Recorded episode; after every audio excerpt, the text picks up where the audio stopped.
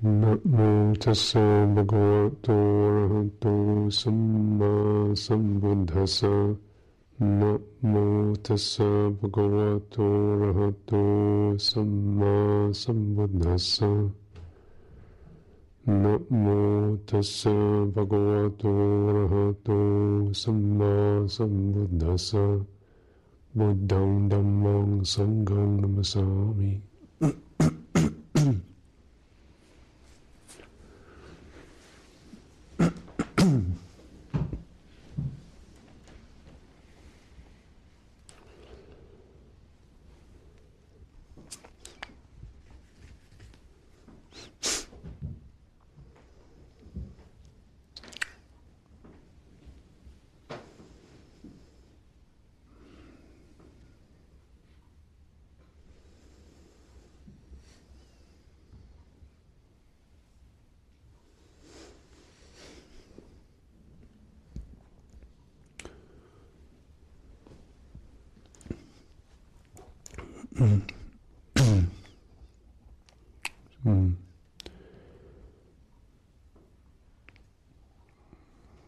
So the uh, the deathless, or it's usually the term for the, the possibility, the fruition, the completion of practice. I think sometimes a word like goal brings up the wrong sort of energies and ideas.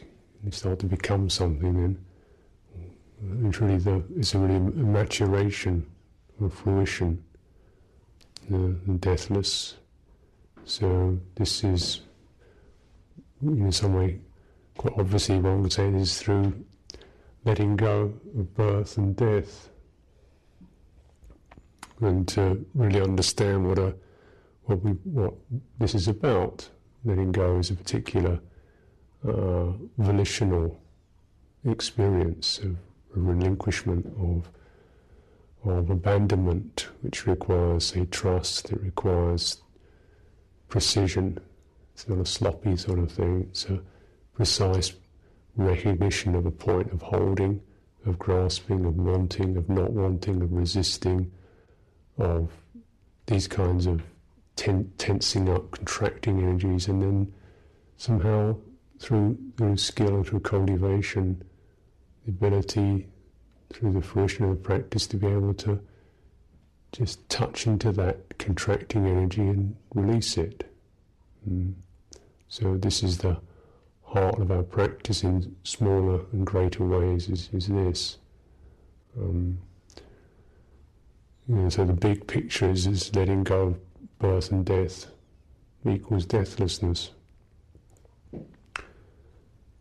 So this we have to obviously understand what is meant by birth and death. Birth, the big physical birth, physical death, what these really mean as, as here and now experiences.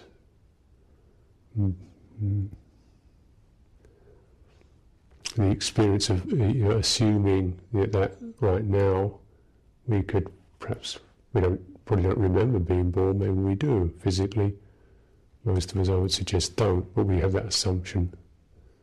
Born, so this is because this body sort of came out of a womb. Well, here I am. This is me. I'm born. This is a kind of assumption.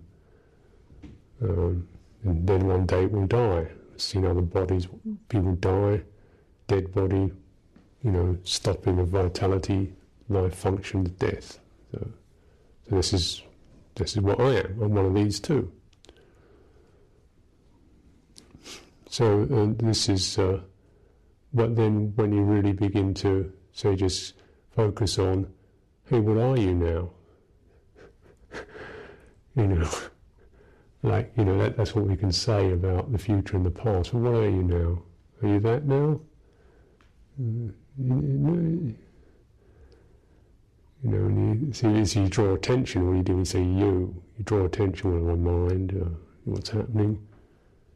then there's some sort of experience which is not, um, is about being attentive and aware. There's an awareness there, isn't there? So whenever one really asks that question, "Hey, you," you know, where are you, or what are you about?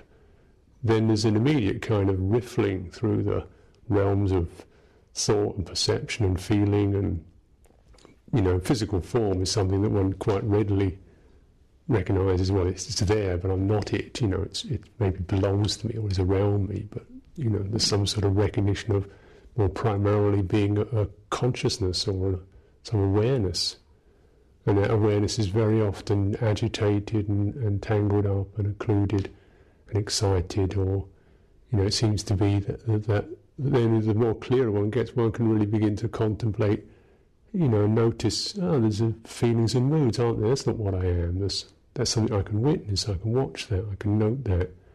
I can, to a certain extent, um, govern it. I can modulate it. I can learn to relax a bit. I can learn to pick up an idea and thought. I can learn to relinquish an idea and thought. And this is something that can be done.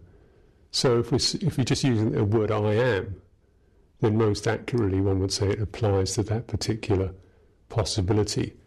And the more, and you see how that say uh, for much of the, in a conventional life, perhaps that possibility is not really used very much or enhanced very much or talked about very much. The language and the indoctrination tends to be very much you are a body, and uh, you know you are you are uh, feelings and emotions and moods and thoughts, and they better be good, the right ones. Otherwise, you are going to be in trouble. So that's that's the kind of uh, message, isn't it? So because of that, we, we're automatically kind of tensed up about it all. So that the ability to say, just look at it in a more relaxed, objective um, perspective, you know, that ability really rests upon some kind of, you know, trust and ease and and uh, and, and direction and motivation to do that, such as a Buddha gives, such as a, a spiritual teacher will give, of any religion really. So then maybe we just begin to get come some kind of seed intuition that perhaps that awareness of feelings, moods, thoughts, forms, bodies, experiences, perhaps that awareness is more core, a core experience.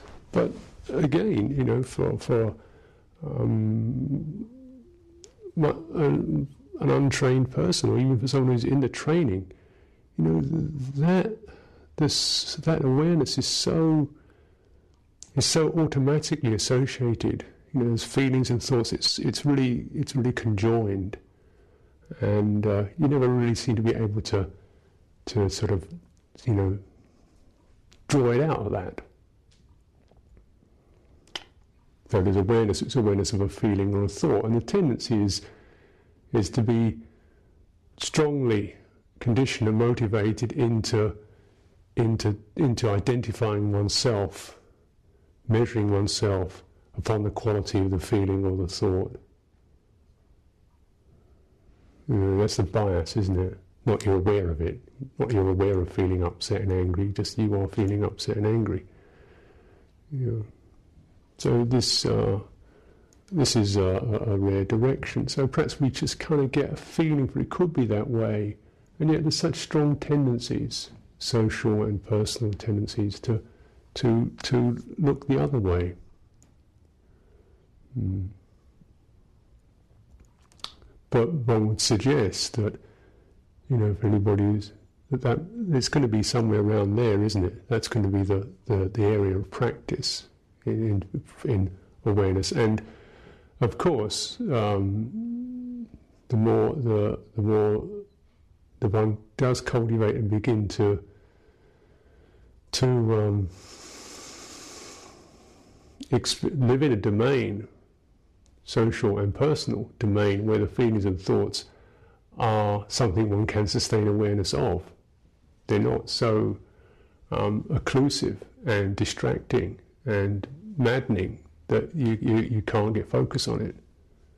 Then this possibility, say, of the, the um, spiritual training you know, and, and living in the spiritual domain personally and socially um, this, this is an extremely valuable possibility for us.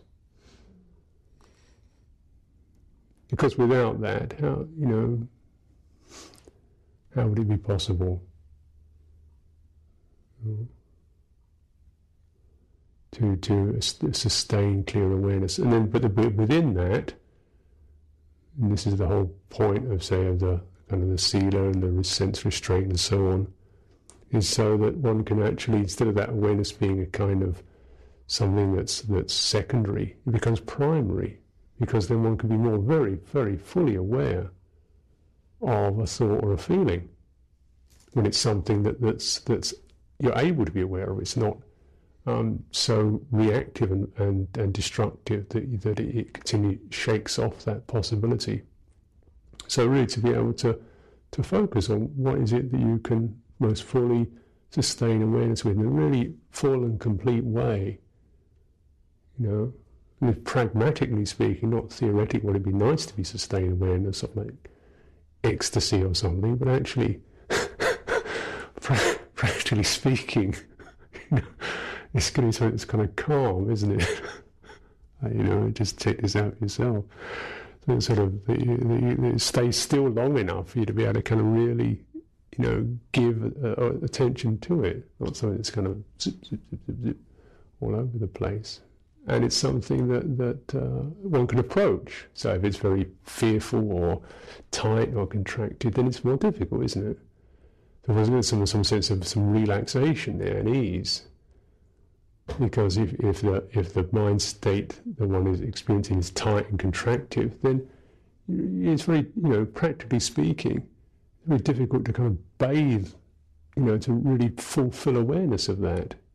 Uh, it's it's a kind of prickly, hostile state. It, it, yeah, I wouldn't say that it's impossible, and I would say also that in the graduated practice that these afflictive states are things that one can only reduce to a certain extent through the domain one lives in, and then it is through the that that kind of rare and uh, special trust and confidence and mindfulness to really to try to bring full awareness onto afflictive feelings is one way in which the cycle of them creating themselves and uh, it, it, begins to be lessened.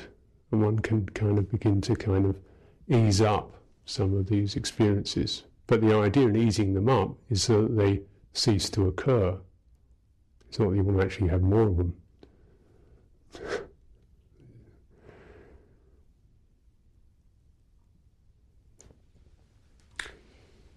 Now, if we um, come to, say, uh, play, uh, an agreeable personal domain of experience where, where you know, the one can actually begin to contemplate things in a more essential nature. In other words, there's less of um, less karma propensity. There's less the feelings and the thoughts and the moods that occur are less violently creative. Um, they don't send the mind into a whole lot of proliferation. They don't agitate the mind. They don't darken the mind. They, they tend to be calming and easeful and steadying. They're things that, to a certain, you know, to a lesser or greater degree, they're things that one can actually begin to contemplate as a feeling or a thought or whatever it is.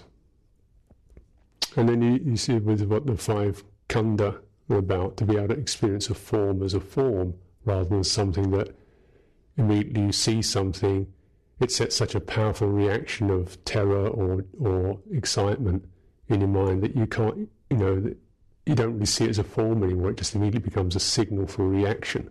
So what you experience when you experience a form, a visual form, or a sound, is just is is that that form translates into passion of some kind, fear or, or, or, or desire. So that the form is not seen, no longer experienced as a form, it's just there as a catalyst for a whole state of agitation and excitement. But experience of form as a form, you know, requires a sort of a, a, a, the, the, you know the, the mind has got some some equilibrium in it. This is a form. And then you may be able a certain degree of, of positive or neutral interest or, or, or negative interest in that form.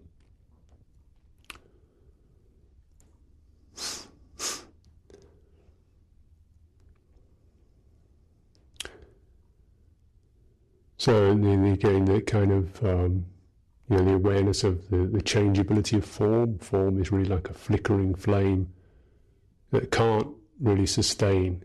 It must always move to so something new that you really looks new and delightful and wonderful. You, you, know, with a bit of reflection, one can consider, well, this is something that eventually is nature to deteriorate, and you can't actually have it either. So there are, of course, a lot of the practice is is is is, is around this, just translating objects into forms. There's a certain that's not a denial of an object. That's a clear witnessing of what the object is in its fundamental characteristic, is of the nature to be formed. Mm. So that means you're actually fully aware rather than aware with all kinds of other little um, agendas going on. Mm. It's not a reduction of awareness. And I think that's that's an important thing because it's when we it's this process tends to seem reductive. It's reductive in terms of what's called papancha or diversification. But it's actually um, enriching and enlarging in terms of awareness. So, for example, we continue to see all the different details of a form, how this is different from that, and that's this, and this is red, and that's green, that's blue, and this is shape. And then what happens to actual ability to of, of aware of, to be steadily aware? It, it's like you're throwing so many pebbles in the pond; it's all ripple. Hmm? And then the, the, the, you get this kind of volitional tendency of fascination, thinking about it, remembering it, comparing it with others, how you're going to get hold of it, how you don't want it, how it should be this way and that way. So the, the quality of awareness actually is like a pond and it ripples. And yet you'd also recognize that that form there's a seed of awareness in the experience of form. You know, if there's a form, you're aware of it. So it's not one should not be aware of form, but be aware of form as form, fully aware of form as form. This is the fulfillment of awareness.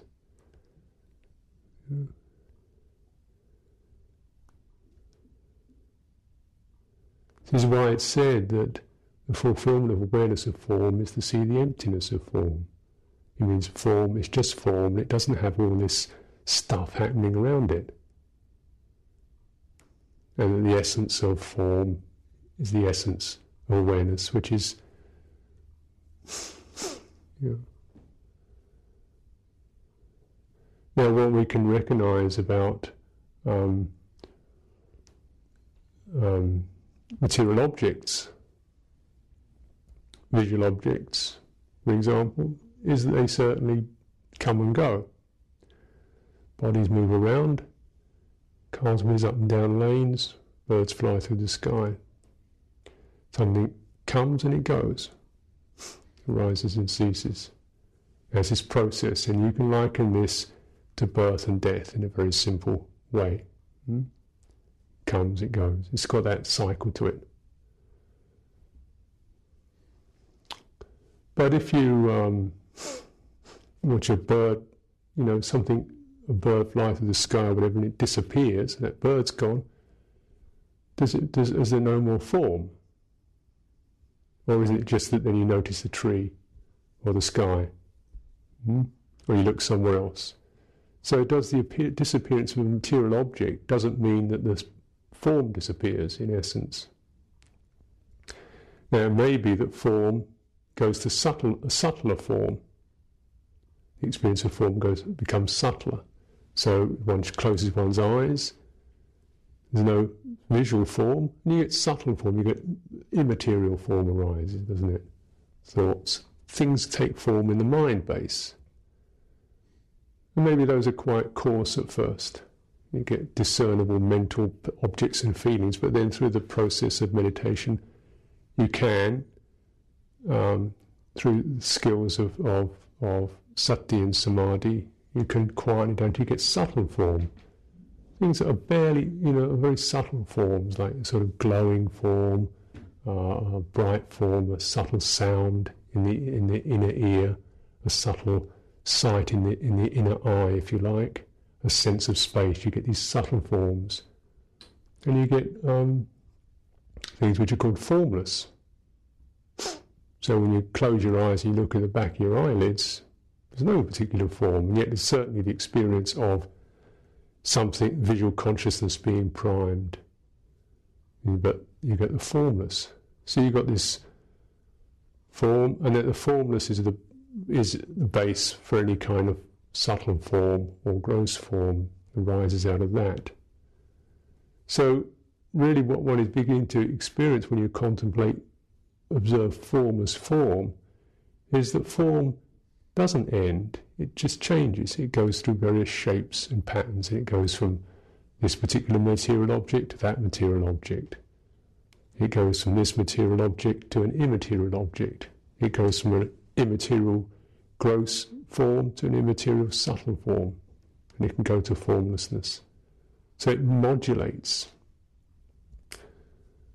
So, in this sense, beginnings and endings in terms of form is really, uh, is really not a true statement. Change is a true statement.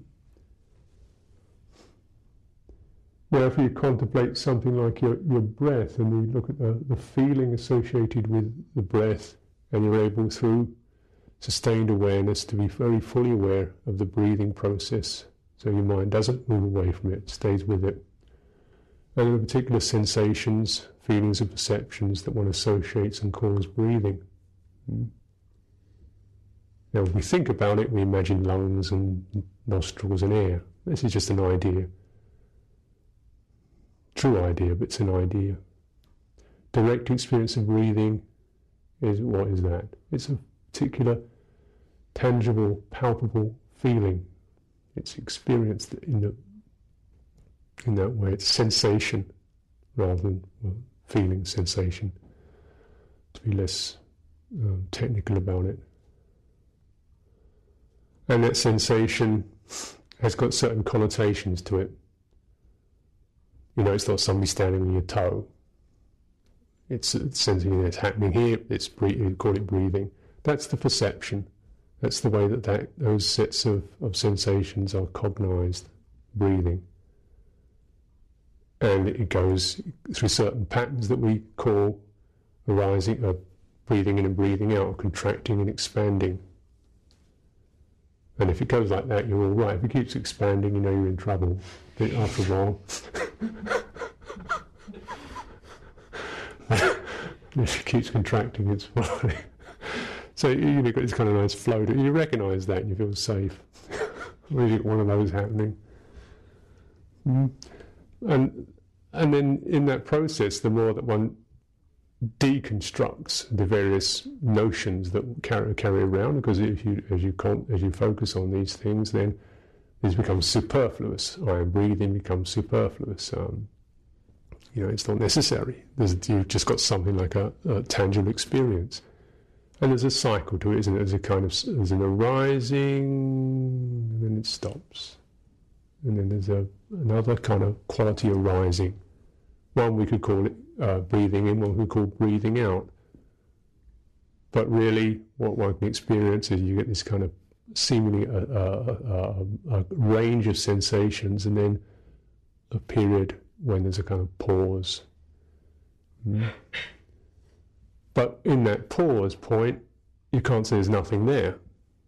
There's certainly a, there's certainly sensation, something is felt, and there's a perception. So even when the, there's apparently, you know, the breathing is not occurring, it doesn't you know, the idea that, the, that there's a stopping to it ultimately is really not the case. There is this process of arising and ceasing, and the experience of the ceasing of something on the physical level is can be can be experienced, not nothing. It's experienced. It's a kind of mode of stillness. It's a mode of potential. Hmm? This is just kind of talking in its physical terms. When we, and then it, uh, when you feel something, you're feeling pleasant and unpleasant, and then there's neutral. Is there ever a case when there's no feeling?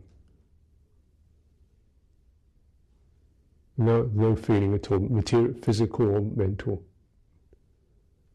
Or is it a pleasant feeling and maybe less pleasant feeling, and then very subtly okay feeling, and then oh, unpleasant feeling. And it goes from the body to mind. And it's dependent upon eye contact or touch contact or taste contact. This is so the realm of feeling, I would suggest, Moan, doesn't end.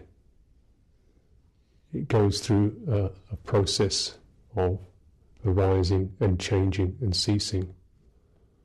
So one can't call the neutral feeling no feeling. You can't say this is the end of feeling. This is neutral feeling. You can't say the pauses between the breath are the end of breath. It's the midpoint.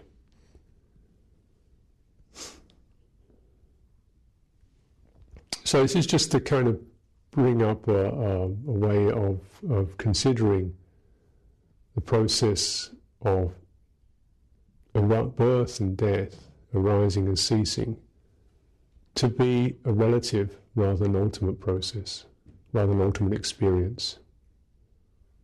Something that you can know now, not about what happens when you die or what happened when you were born, but something you can know right now is arising and ceasing is not a statement about ultimate truth. It's a statement about conventional appearance of things. So if that's the statement about conventional appearance of things, what's the absolute experience of things? This is what deathlessness means. The deathlessness encompasses and embraces birth and death, birth and death, and arising and ceasing. There is an awareness of that. There's awareness of stopping. Hmm? it can be. If at that moment of stopping or neutral feeling, attention didn't waver and go off into something else. Hmm. So the really uh, crucial uh, key to the uh, the experience of the five khandha is this, sankhara, which is to do with uh, what your mind makes of things, the mental activity, it, karmic activity, activity, the bias, the trembling, the irresolution, the wavering, the reactiveness. Uh, the wrong view, the continual inclination, the seeking out of something satisfactory in birth and death. The assumption that that's all there is. The assumption that this is oneself. The assumption that it's something to be protected from, or annihilated, or treasured. This is so. This assumption, this is the wrong view, and this is what continually instigates the separation of experiences, the non merging into the deathless, the non letting go into it, the continual pulling out from that possibility into this feeling and that feeling, and the separateness of things, and the discursiveness of things, and the here and there of things, and the me and you of things, and the good and bad of things, and the ups and downs of things.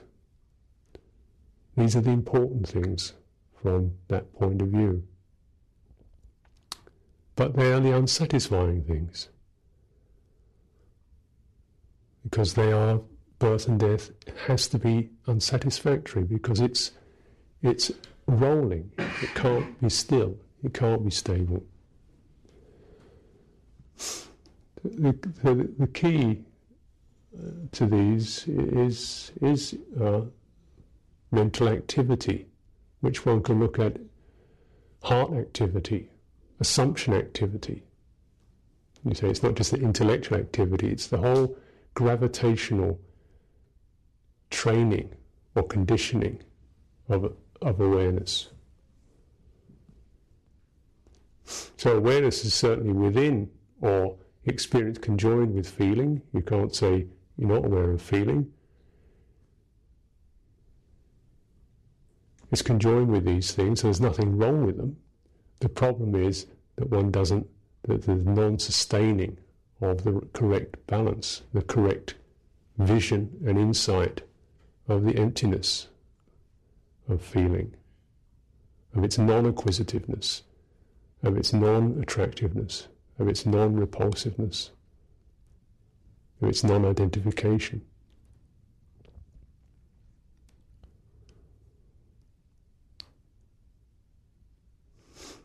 So letting go is really letting go of that of the sankhara, of the mental formation, the mental activity, the psychological activity.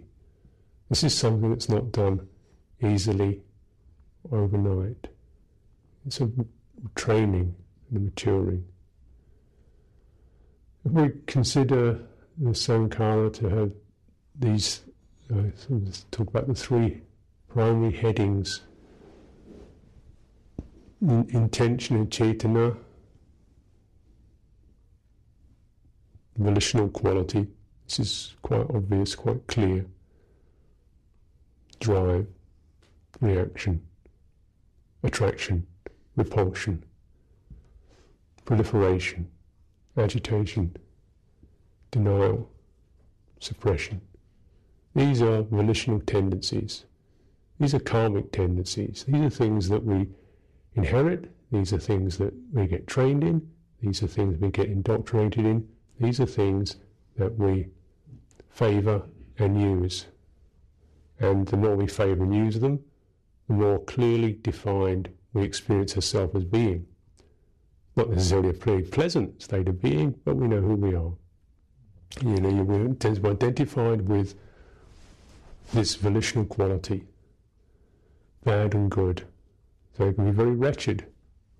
And it gives, but because of its repetitive quality, moment after moment experience, the experience of life is translated through that mode. We seem to be permanent because it's continuing. You go through same patterns time and time again, over this and over that, and here and there, with him and with her. So, what else can you say? This is me. and, uh, um, hmm. So this is intention, but notice that intention depends upon some particular something to, to has to be has to be triggered off by something. You know, so there's a field of, a, of, a, of what we call attention or manasikara, which means there's some kind of object, subtle, gross, material, immaterial, thought, heard, sound, touched, that acts as the trigger for intention. You hear something and it reminds you of, and perception is the translator. And right in between that, you've got the point, the third, which is contact impression, phassa. And this is significantly of two kinds, very significant, because you've got the basic rudimentary sense contact, which is acknowledgement of touch, and then there's what your mind makes of it, which is what we call the Adhivacana phassa, or the, the, the, the designation contact. That's nice. Mm? You know, so that your mind, and then from that mental impression arises the whole dimension of how we cognize and experience and take an object into ourselves, struggle with an object, wrangle with an object, delight in an object. And we're delighting really with resonances in our own awareness. It's kind of so we're delighting in, in these resonances of of, of uh, impression.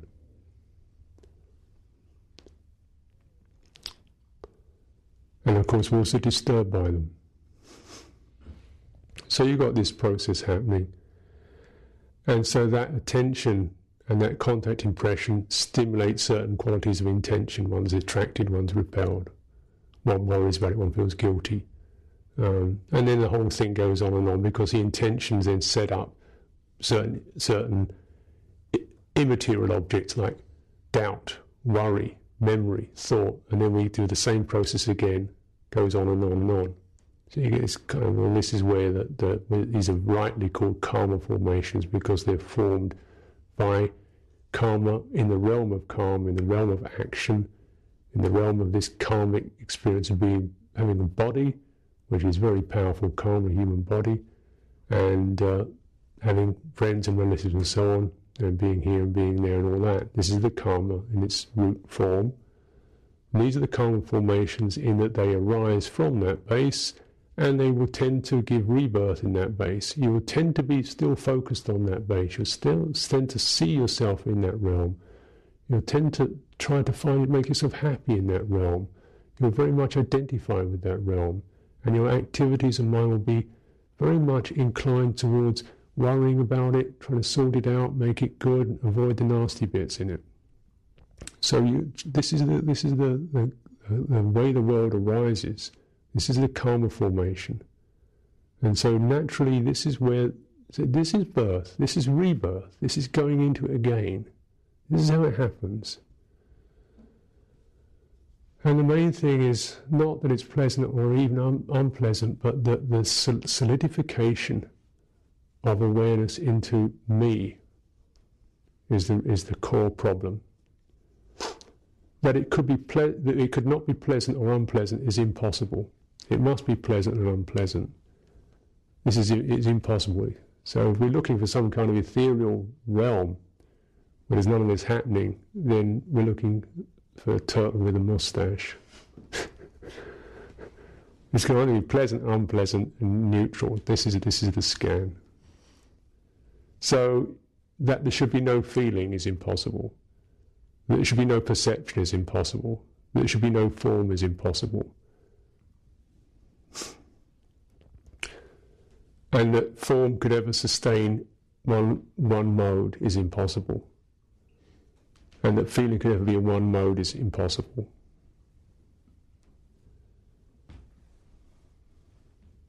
And it could ever be the absence of those is impossible.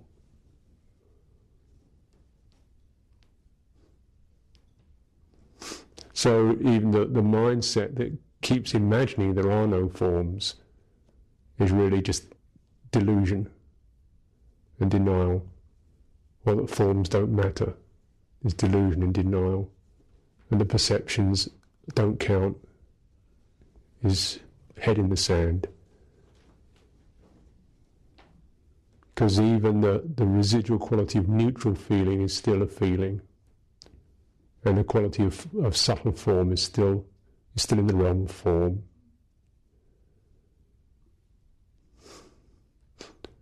And uh, though this is perhaps rather speculative, the Buddha would say even the inclination towards formlessness is rebirth into the formless realms. So even that isn't this isn't deathless either. So in no point of this cycle of arising and stopping and re-arising is there any escape from it or is there any foundation in it? It's neither something you can actually rest in, nor is it something you can actually get out of in that way. But only through this experiencing of the quality of awareness that manifests through this five khandhas could there be the realigning of attention and intention into awareness rather than into these um, apparently out there experiences.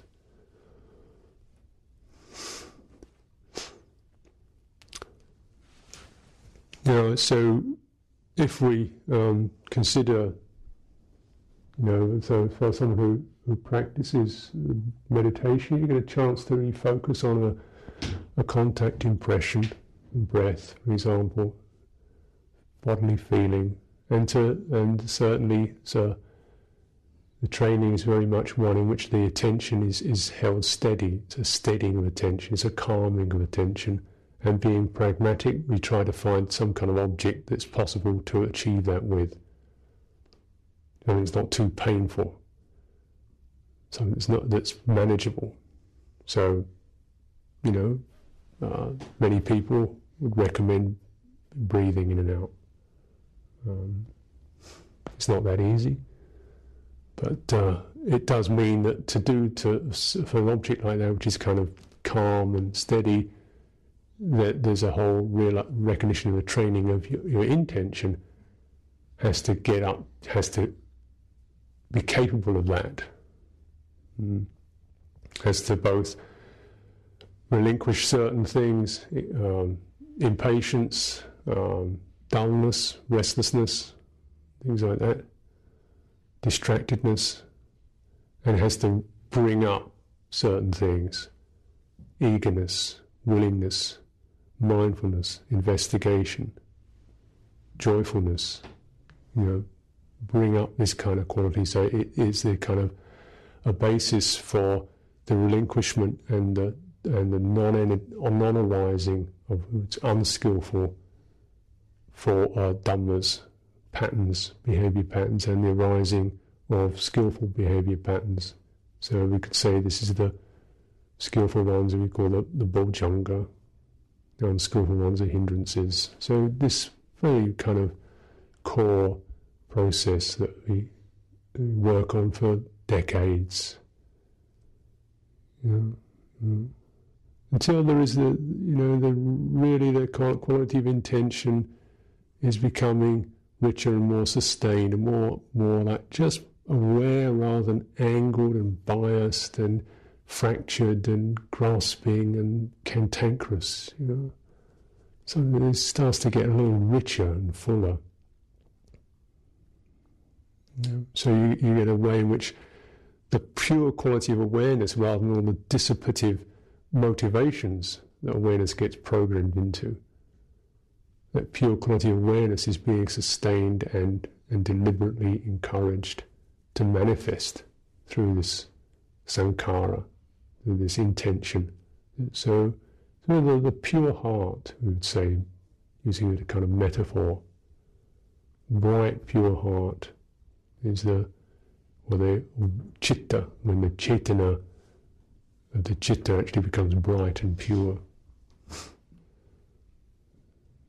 so, this is the kind of the uh, basis. So you really see that, that it's not, there's no, in, there's no intention there. Attention has aligned itself not with details of change, not with this particular sensation, nor is it rejected any particular sensation. It's not gone into denial or affirmation. It's not gone into death and birth, rejection and holding. It's actually something whereby those, it's willingly acknowledged those, so those forms of change have then become subsumed. One's seen a basic underlying pattern. One is, one is abiding in an underlying pattern that's within which f- things can arise and cease. And um,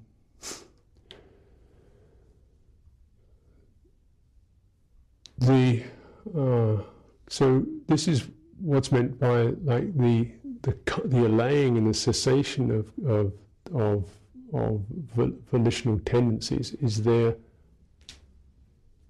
means they, they are not arising in a kind of um, in this particular um, grasping way, the stopping of the grasping.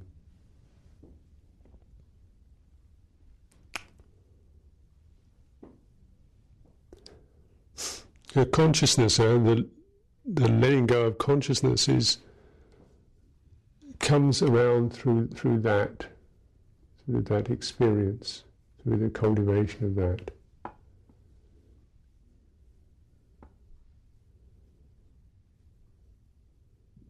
And this is perhaps, you know, a kind of fine point. Um, that it's, it's uh, a point to just needs to kind of have a, some sort of register of. The consciousness is when it's activated, normal experience of consciousness, when you look at it in a primary way, is is here and there, me and it. I am the conscious subject, everything else is the conscious object. So it's this kind of thing. And that seems to be static, standard re- experience, reality.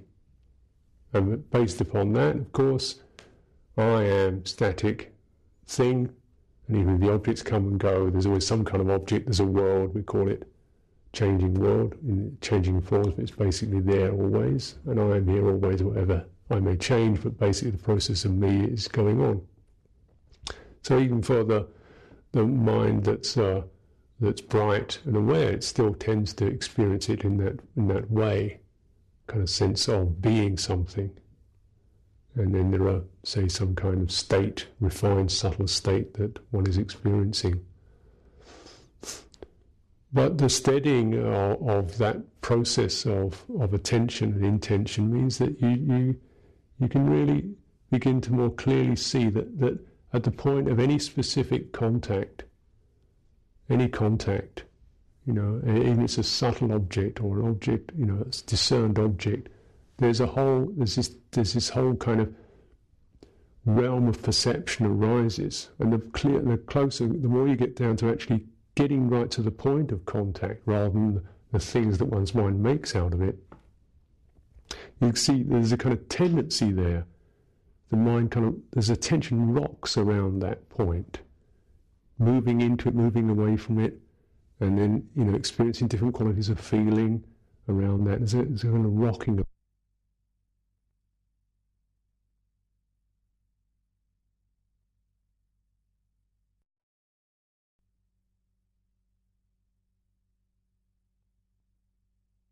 granolithic finish here. You We're thinking of doing something like that and, and have. Uh, you see there's a kind of tendency there. The mind kind of, there's a tension rocks around that point, moving into it, moving away from it, and then, you know, experiencing different qualities of feeling around that. There's a, there's a kind of rocking around that.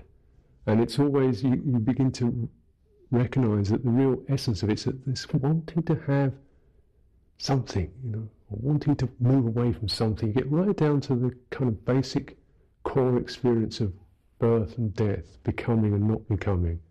So the the kind of subtle, refined feeling, oh, you know, it'd be nice to have that, you know, or, or to, to, to eliminate things. And it's the stopping of those activities whereby the consciousness is the stopping of the here and there you get something more like a kind of holistic experience through the relinquishment of that, of a view. If this is, if this is experience, then there isn't anything more that can be done, because then there isn't, you know, there's such thing. There isn't anything more that can be done, because the, the, the very setup of activity. You know, if there's no polarization, there can't be any dynamic anymore.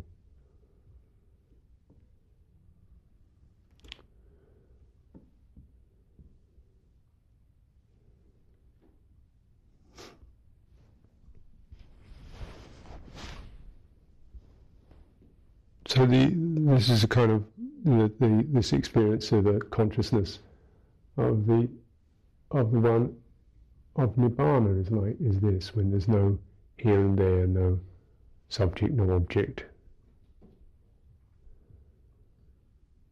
So that that is experienced, the experience of of deathlessness.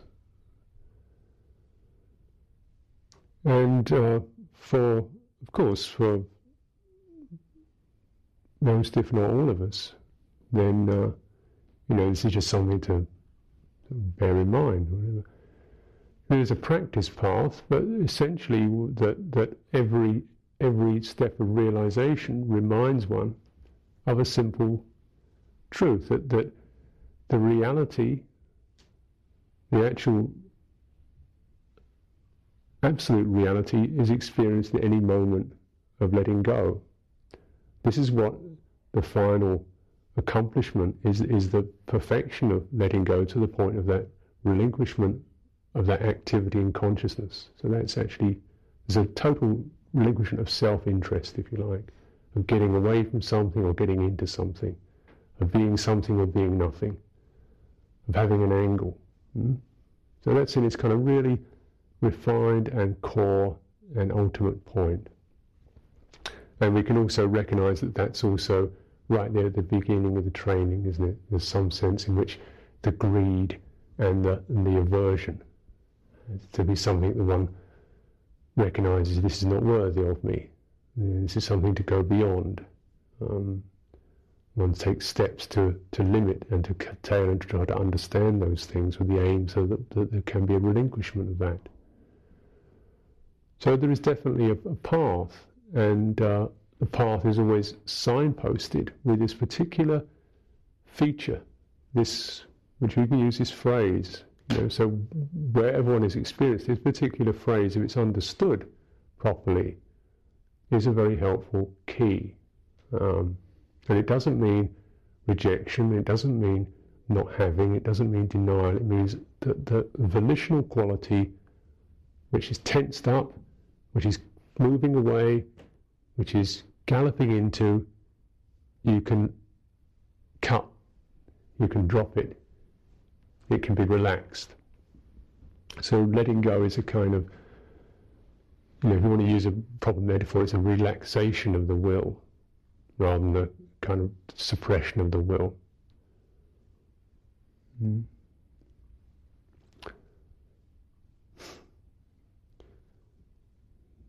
So, of course, this is where um, you know anyone who enters spiritual training enters with some kind of inclination that they they're prepared to the act of faith, if you like, is already a relaxation. It's a sense of one's uh, personal or um, one's prepared to train oneself. In other words, I'm not going to follow every thought and feeling I have. I'm going to listen to somebody else. I'm going to train under something. I'm going to give myself to something. Know? And that's a relaxation of the will. It doesn't mean I'm stupid, or it means that I'm capable of relaxing my will and maturing into something that I that is for my benefit. It doesn't mean I'm stupid and useless and an idiot. So that that kind of bowing into is actually a graciousness, it's not a subjugation. So, this is uh, where um, it becomes very important to keep checking these things out because, of course, it's uh, with the dominant, um, you know, birth wishes and death wishes get caught up with this. Uh, even, you know, whatever system techniques and ideas one brings up, you so that very often the death wish gets caught up with letting go. Means kind of smash, suppress, reject, give up, um, you know, die sort of um, attitude. Um, and, you know, or we can think like letting go means some kind of uh, letting go of all the restrictions. So going, you know, letting go of my my uh, inhibitions, and uh, so then it becomes a birth experience, doesn't it? You know, this sort of freak out. I'm really letting go of everything now. Yay! so this is that's this is this is birth again, isn't it? It's a kind of another. It's that affirmation of that particular quality. Yeah. So you know, this isn't really letting go. Yeah. Letting go is is is uh, an honouring of awareness, and a, and a, a letting go of of these compulsions or the need to be compulsive about anything. You know, into, hey, what's happening? What's that about? Hmm, I can look, you know, I'm capable of looking at that. I don't have to have a stand on it. Mm. So this is letting go is, is if you like, it's, it's associated with wisdom. You know, real intuitive awareness wisdom, not some kind of intellectual judgment bias or learning. So you get this sila, and then you cultivate morality, you get sense restraint. You cultivate this, And this is something because uh, naturally, if you, you begin to cultivate awareness, then you realize that though awareness is inherent in every sense field, in every uh, sense object or, or, or sense experience, it gets much clearer and brighter if there isn't an excitement and an agitation and a, and a, and a whole investment into sense experience. So it's it's like, you know, that sense restraint is just how to how to ride on the sense realm without drowning in it, without kind of seizing it or drowning in it. It's that balancing. So one lives, one can live in this way, the words perhaps have an unfortunate tendency. One can live composed, one can live collected, one can live, the Buddha says, with vigilance, with attentiveness over the senses, not inattention, not a repressive attention, not a subjective attention, but, uh, but a, a proper, aware and honouring attention over the senses. And from this, without this, then this is these are inherent in meditation, and without this, there is no real meditation. Meditation is, is, is the cultivation that proceeds with that kind of wisdom or understanding and that, that experience. Um, it, it conjoins with it, and often we begin in a haphazard way with a bit of meditation, and then kind of finally a bit of morality, and then eventually a little bit of sense restraint in the meditate. You know, it kind of goes on and on like that. Uh, and uh, uh, so what is loosely termed meditation is, first of all, I think, kind of like um, therapy, really. And at first, we probably do something more like therapy, uh, which is about achieving a quality of wholeness. That the reckless habits are relinquished, they were able to abandon them, and the compulsions of guilt, fear, worry um, in, in these things are, are abandoned it, we've passed through that. So, um, you know, this kind of, we say the therapy uh, aspect of meditation is something to, to, to value and recognize, you know, um, whereby one is beginning to realize, you know, the, the feeling of not being wanted or being judged or being inadequate or um, these kinds of things. Hey, that's ha- I'm doing that, you know hmm, why am I doing that? Why am I doing that? How's it happening? And then, uh, you know, as one to see these karma tendencies, to be able to kind of relinquish them. And and this is something that is done, say, in meditation, but also um, through the context, the personal and social context. And one is certainly fortunate if we have a uh, Kalyanamitta context of spiritual friends, where we are at least triggering off, or deliberately, or you know, triggering off too much of our, our own kind of neurotic or traumatic tendencies. Um, but of course, the, the ideal of, of, this is what Sangha is, but the uh, Sangha really, its fullest and most useful term really means um, uh, people who have, have realized truth to some degree. So they're not just a, it's not a convention. It's not like you you sign up to join the sangha. You can you can you can join the you know the, the conventional sangha, but really the conventional sangha is is a lesser refuge, and um, sometimes sometimes the refuge quality can uh, be relatively thin. but uh, the, the, the, real refuge, of course, is the what they call the noble sangha, and this, this in a way then kind of opens it up to, because you, everybody can be in it theoretically. Um, you know, it's not it's not a monastic order; it's a quality of heart. And and but then the good fortune of the conventional sangha is that at least one is in a kind of setup which is which is aimed and reminds us of this more fully of this possibility more fully. And living morally, So just keep coming back to that, you know. So that these things can, one can actually achieve a sense of ease and not needing to perform and achieve and become and be, you know prove oneself or one's accepted, one's welcomed. It's you know these kinds of work out why why it doesn't feel like that way, you know. So the, I think one thing to, to this, this working place, workplace of this of the sangha as a convention is really to to um, you know to be able to recognise in specific here in domestic details when we're not being like that, when we are saying stupid things to each other, when we are coming with hurtful remarks or put down or blaming and shaming and niggling and backbiting and to, to be accountable for this we are being careless and our attention is skimpy. And so the, the, the training in a monastery like this is certainly all our responsibility, something that I can do or can monitor. I can only suggest it. It's a group experience, it's a group activity.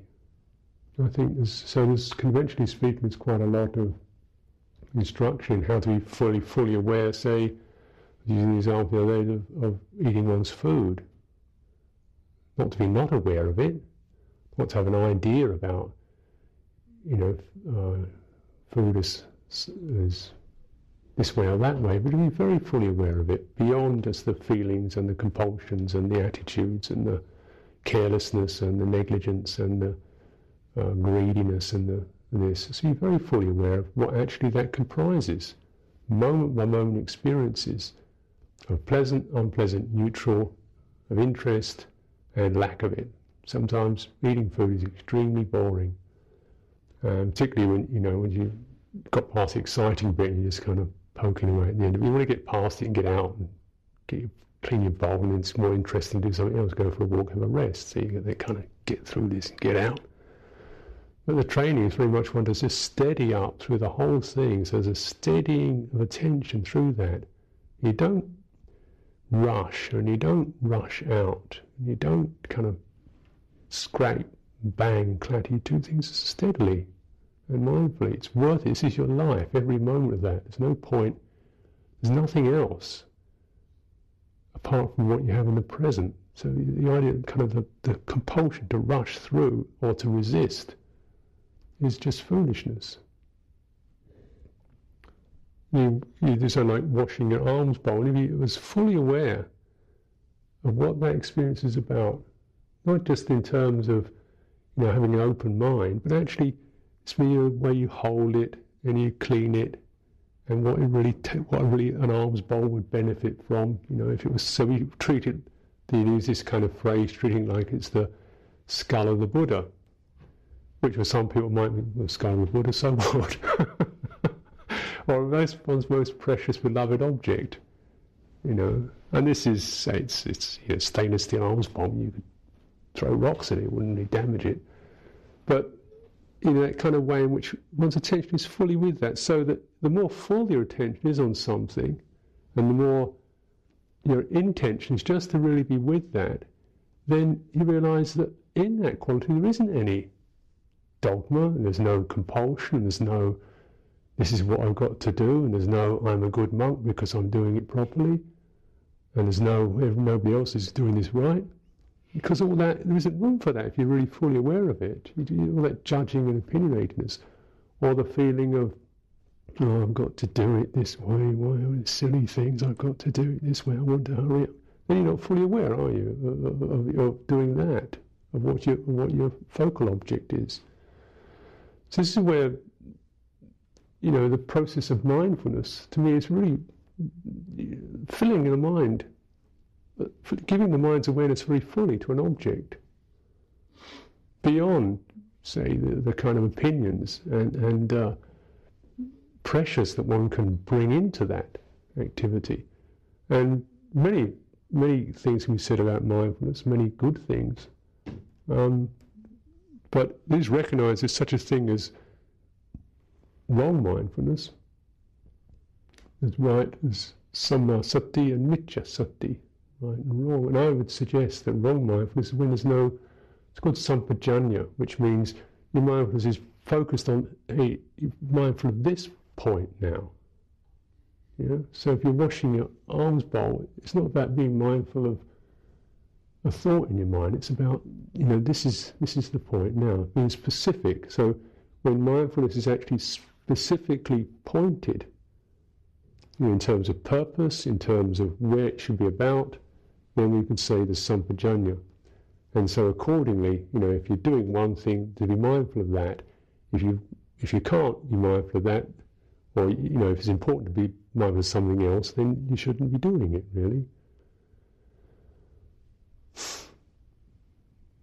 Now, sampajanya is the thing that determines the, the point of mindfulness. This is where it, it's uh, um, in the in the kind of conventional arena. The sampajanya is a really important thing to recognize. What's the purpose of this meeting? What's the purpose of this particular event? Um, you know, to really explore that. We can do it with things like this. Then, um, so right speech involves quite a lot of sampajanya. Right relationship to people involves quite a lot of sampajanya. You know, these kind of people here. And, uh, you know, one can familiarize with people to the point in which there's no appropriate sampajanya. There's not a specific point of attention, just the kind of, one's, one's attention towards another person because they represent my familiarity object. You know, is Sam, who I like, you know, is my mate, I have jokes with, or this is so and so who I've got a particular feeling or view about. And you kind of, in other words, these beings become draped uh, with, with these kind of stale perceptions.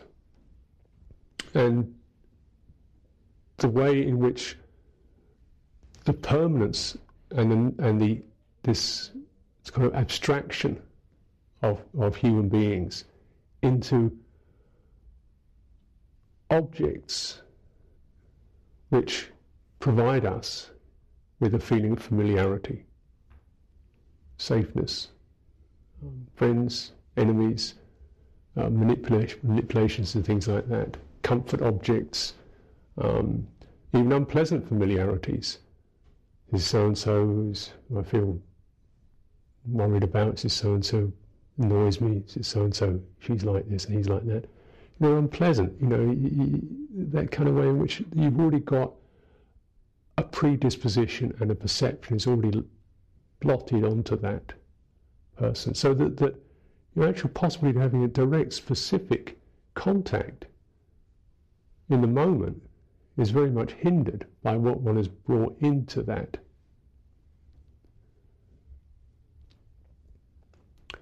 So our, our, certainly our life as samana should be that which, which recognizes this very strong uh, tendency in human beings to, to formulate other human beings in our minds, to carry them around in our minds, to formulate them, and then why we do that. why we grant substance to perceptions. This is this kind of where the quality of substantiality in terms of an object is there to bring around a quality of substantiality in a subject. You know, so sunyata and anatta, or emptiness and selflessness, are really two expressions that relate to the letting go of attention objects and letting go of intention objects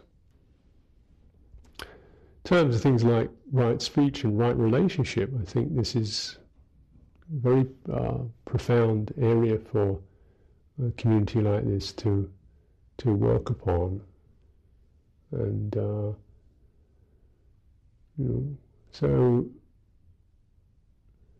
essentially, you know, we have kind of meetings and non-meetings, but then to recognise what's what's the purpose of this. Mm. What's the point? What's the, what are we doing now? Hmm. If we are, say, talk, discussing things with each other, then how does that work best? Not here's my chance to kind of, you know, dump everything on everybody else, or or I can't say anything, whatever. What actually works best in, in that context? Mm. And how do you, how, or individually, how do we relate? How do we relate to people? Do we carry in a kind of idea of who they are, or are we prepared to actually relate consciously to the perception in the mind of who they are, and to acknowledge it as a perception? And if it's an unfortunate perception, to work with that. It's an afflicted perception, to recognize how that's arising. If it's arising something that's my responsibility, can I deal with it? Or is it something that person actually does or could be reminded of, like, you know, when you say it like that, this is what it feels like to me. In that just in that kind of way of acknowledgement, not you shouldn't or you should, but it's like that. So that there's some sense of, of, of speech that's purposeful and tending towards awareness and emptying out stored up perceptions. And this, I think, in terms of relationship, is quite courageous and uh, um, and and very liberating.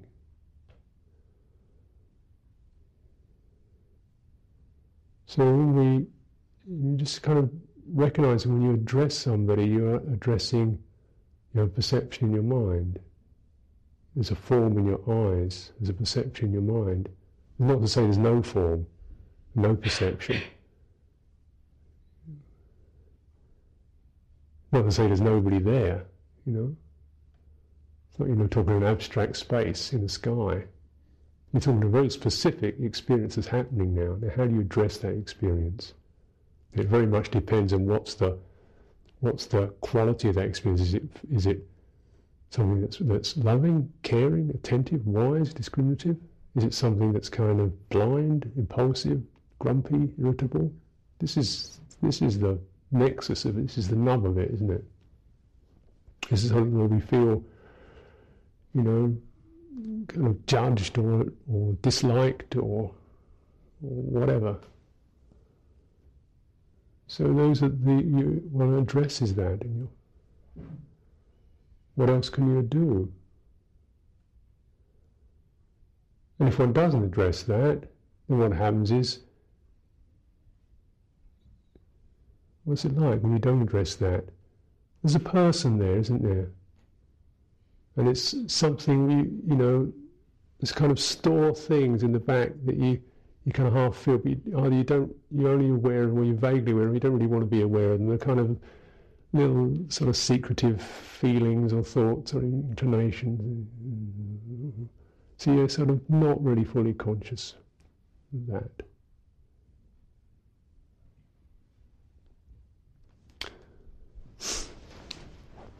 Some of them seem to be quite, you know, dreadful or, or, or disturbing. But what I would suggest is that through the, the training, the more fully one is aware, the less there's the possibility for those patterns to keep being reborn and recycled.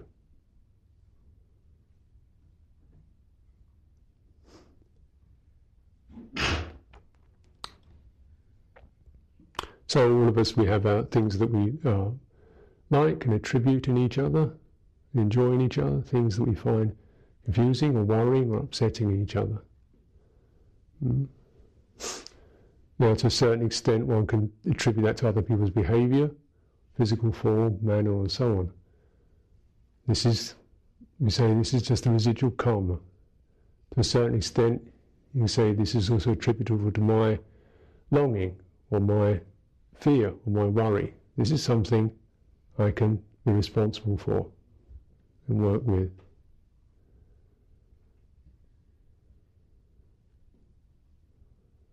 This is a place where it ceases, where that ceases.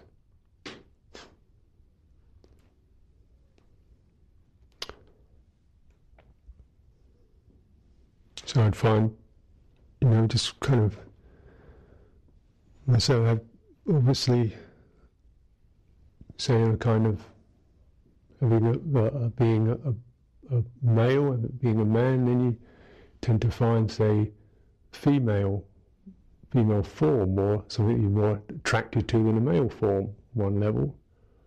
Something you kind of instinctively more as a kind of as a something that you kind of see or conceive of or imagine, something more attractive than, than a, a male form.